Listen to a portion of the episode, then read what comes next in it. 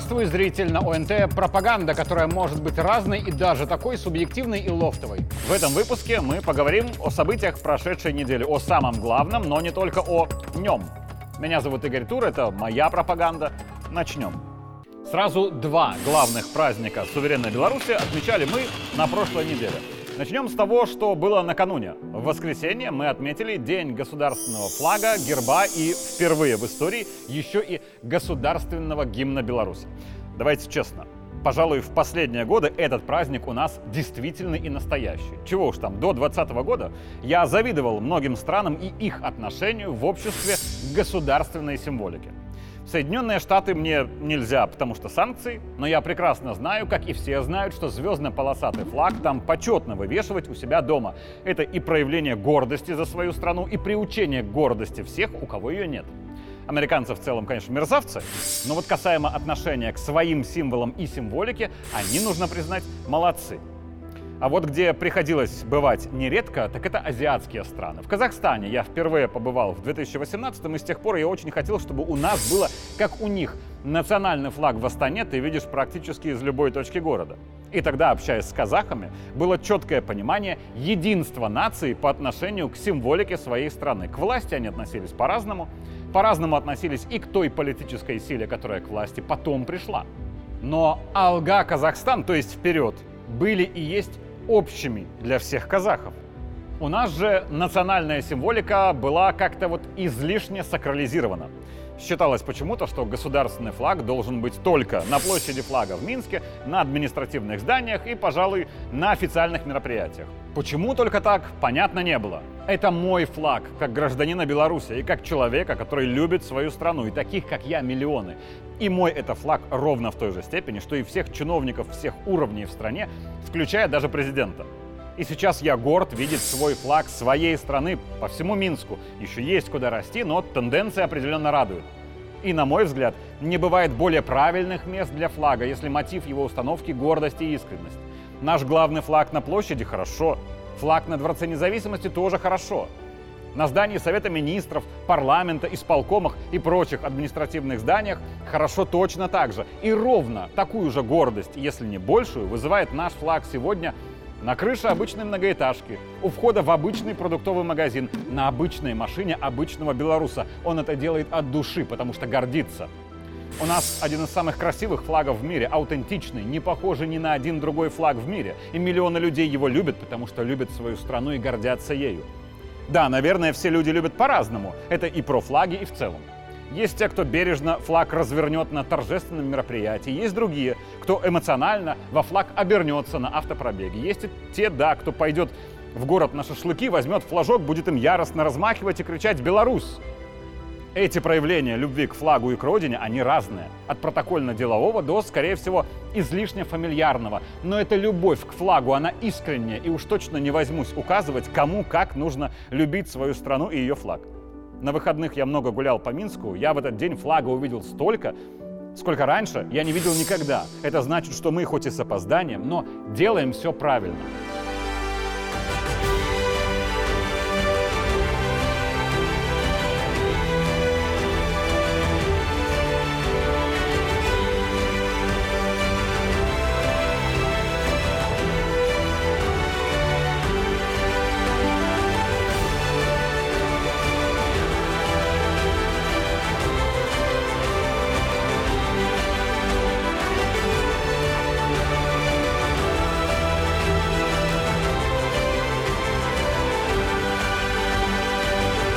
Что касается нашего гимна, который решением президента по инициативе простых белорусов тоже был включен во вчерашний праздник наравне с флагом и гербом, что совершенно правильно, мысль, которая не призыв к действиям, в ней важна только логика. Если когда-то нам нужно будет сократить какое-то количество чиновников и нужна будет формальная причина, можно каждого неожиданно просить спеть или сказать третий куплет государственного гимна. Если не смог, до свидания. Какой же ты чиновник? Нас как нацию гимн характеризует тогда, когда речь идет обо всем гимне, а не о его части. Мы, белорусы, мирные люди, это понятно, и это чаще всего звучит публично, когда мы говорим о самих себе словами гимна, даже, я бы сказал, практически всегда. Но мы не только мирные люди, наш гимн — это не одна первая строчка. Мы у працавітай вольной семьи раз, У битвах за долю свой здобывали стяг перамог 2, дружба народов наш заповедный шлях 3. Эти строчки, согласитесь, очень по-разному коррелируются с основным стереотипом «мы, белорусы, мирные люди». Мы можем быть разными, если на кону стоит наше будущее. И наше суверенное и стереотипное «а бы не было войны» тоже может быть разным. Чтобы не было войны, для этого можно не только сесть на попу ровно и хотеть, чтобы ее не было. Для этого можно и делать многое. Если нашему будущему будет угрожать что-то, мы должны быть готовы еще раз добыть стяг пирамох с оружием в руках. И скажу то, что давно хотел сказать в телеэфире. Мне не нравится протокольное правило исполнения гимна, когда поются только первый куплет и припев или два куплета и припева. Потому что для меня, особенно сейчас, главные строчки гимна Беларуси последние. «Гордо ж узвися у ясные выси, стяг пераможный радости стяг». Особенно сейчас эти слова куда важнее для нас, чем стереотипные «мы мирные люди». Мы мирные, да, но при условии, что наш флаг развивается гордо. И традиции суверенной Беларуси генетически заложены, конечно, в 45-м. На прошлой неделе мы еще отметили и День Победы. 9 мая – главный день для нас. И дело не только в том Дне Победы, а в том, что на сакральности этой даты мы строим свою идентичность. Мы никому не собираемся угрожать. Мы не хотим войны. Мы мирные люди. Но если на кону наша суверенность, мы готовы пожертвовать всем ради того, чтобы наш победный флаг гордо взвился в ясное выси. Александр Лукашенко 9 мая побывал на параде на Красной площади, как и почти все лидеры стран СНГ, что особо символично, но счел своим долгом сказать спасибо лично ветеранам и просто белорусам, которые помнят –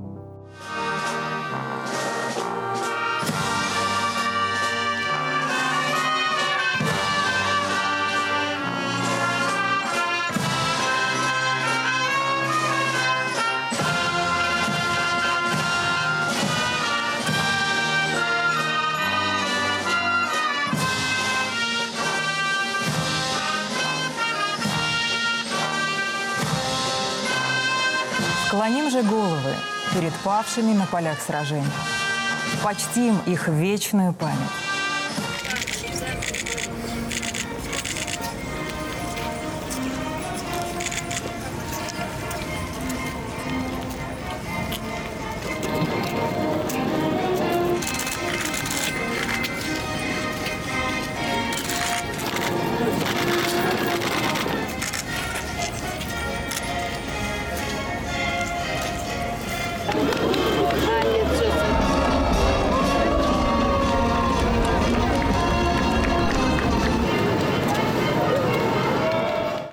Что же касается заявлений на церемониале, я понимаю все причины того, что в этом векторе 9 мая в этом году было особенным.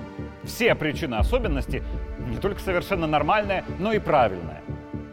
Главное из них в том, что День Победы в этом году у нас особенный, потому что рядом с нами и против нас война.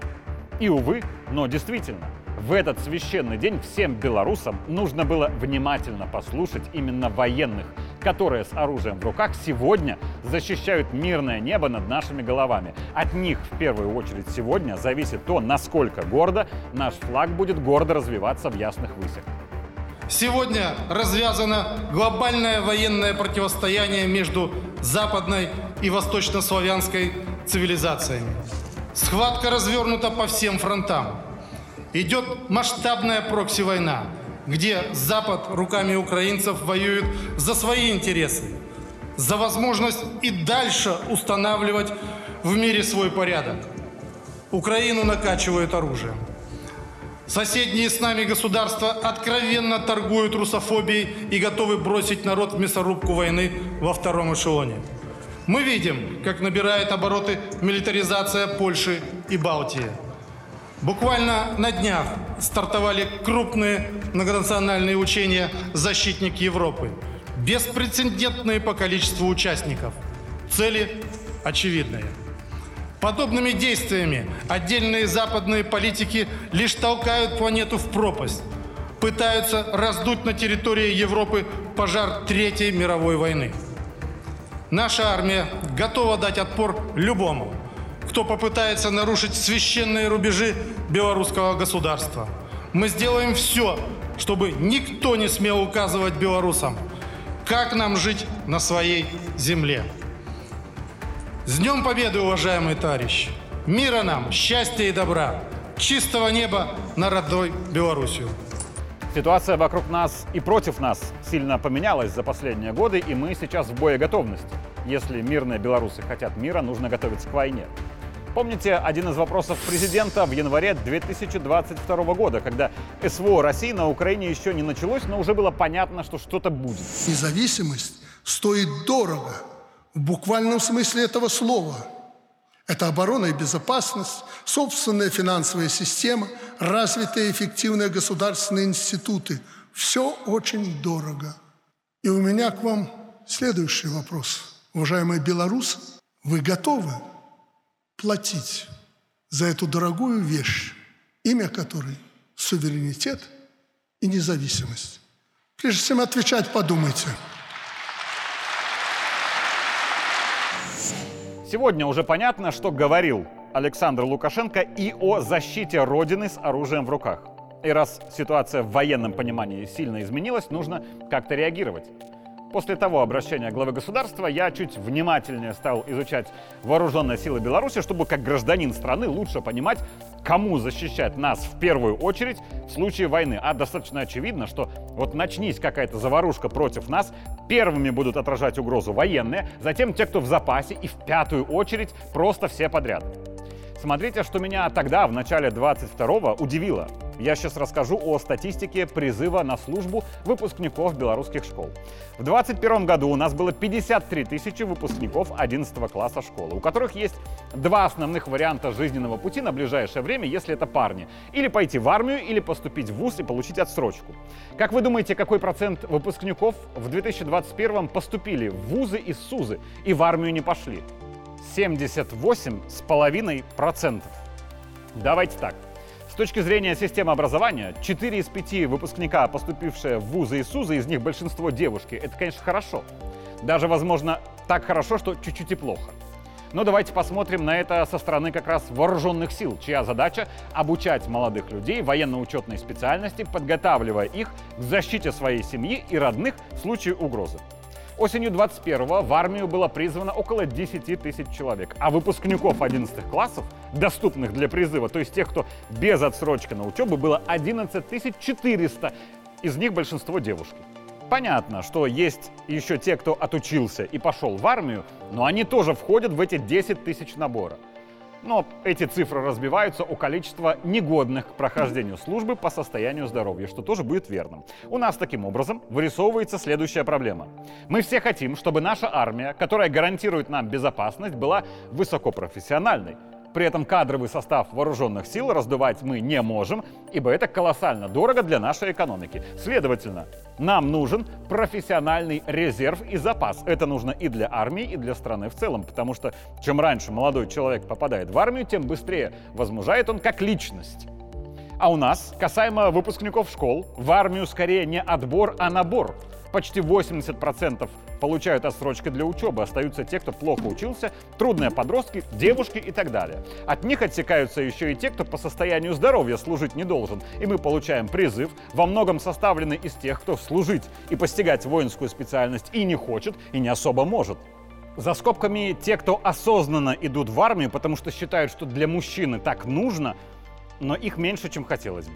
И мы получаем кое-как из кое-кого сформированный резерв, который в случае тревоги не факт, что высокопрофессионально выполнит возложенные на него задачи.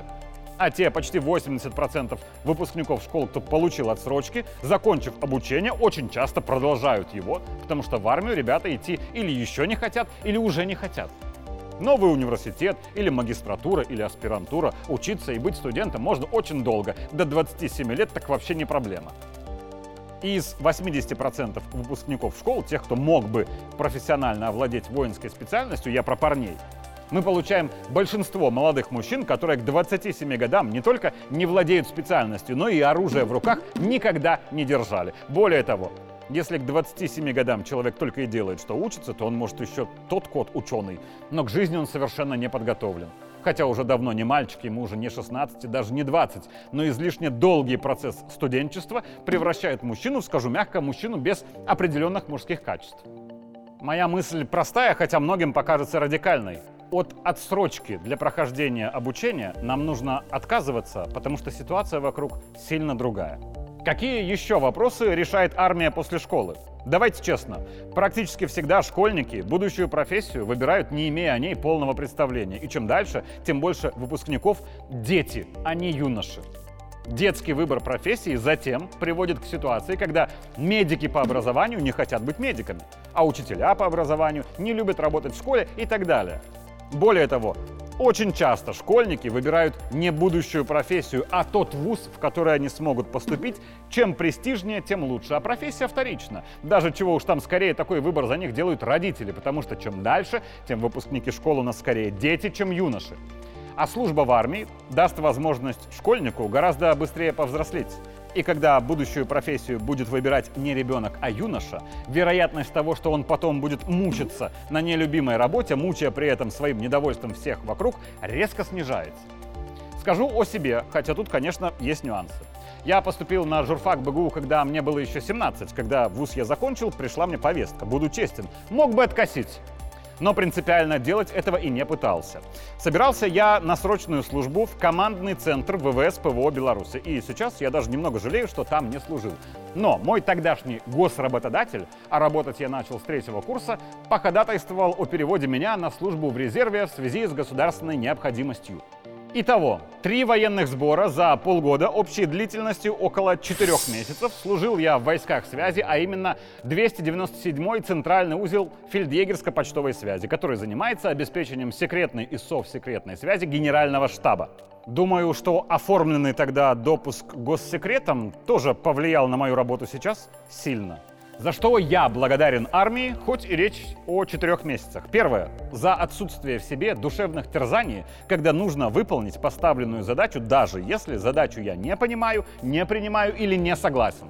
Приказ есть приказ. Его нужно исполнить и не болтать попусту. Это очень пригождается на гражданке, и это то, чего очень многим юношам без армии не хватает в жизни. Второе. Приказ нужно отдать и нести за него ответственность. На гражданке происходит часто не так. Кто-то отдал поручение, его выполнили так себе, начинается поиск виноватых и ответственных. Кто что сделал, а кто что не сделал. Но отвечает за общий результат тот, кто отдает приказ, потому что он ставит задачу, он определяет команду исполнителей, контролирует сроки и промежуточные результаты. Армия этому тоже учит. И потому армия является еще и кузницей кадров для госуправления, хотя об этом говорится не очень часто, а зря. При прочих равных из двух юношей лучшим управленцем на гражданке будет тот, кто служил в армии. И третье. Да, я благодарен даже этим четырем месяцам в армии за то, что до них я был большим балбесом, чем после них. Хотя окончательно от статуса балбеса я избавился еще позже. Армия делает из мальчика мужчину. Это чистая правда. И нам сейчас куда нужнее толковые мужчины и в армии, и на гражданке, потому что такое сейчас время. Ситуация непростая. Я уже не раз говорил, каждый мужчина да и не только мужчина, должен уметь как минимум обращаться с оружием. Хотя бы для того, чтобы в случае необходимости защитить свою семью, свой дом, родной уголок земли, если понадобится, страну, без которой не будет ни уголка, ни дома, ничего другого. Главнокомандующий заявил, что в случае военной угрозы готов выставить на защиту Родины полумиллионную армию. Нас в стране 9,5 миллионов, то есть полмиллиона вооруженных сил резерва и запаса — это 5% населения. И я бы, как гражданин, предпочел бы, чтобы эти 5% тех, кто будут защищать остальные 95, были настоящими профессионалами своего дела, умными, мотивированными, смелыми, чтобы эти 5% были отобраны, а не набраны. Уверен, вы тоже хотите именно этого. Меня зовут Игорь Тур, это была моя пропаганда. Увидимся в следующий понедельник. За справедливость!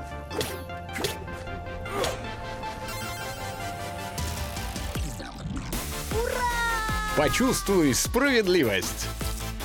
Хрустящие вафли и молочный шоколад в новом батончике «За Спартак». За Спартак! За справедливость!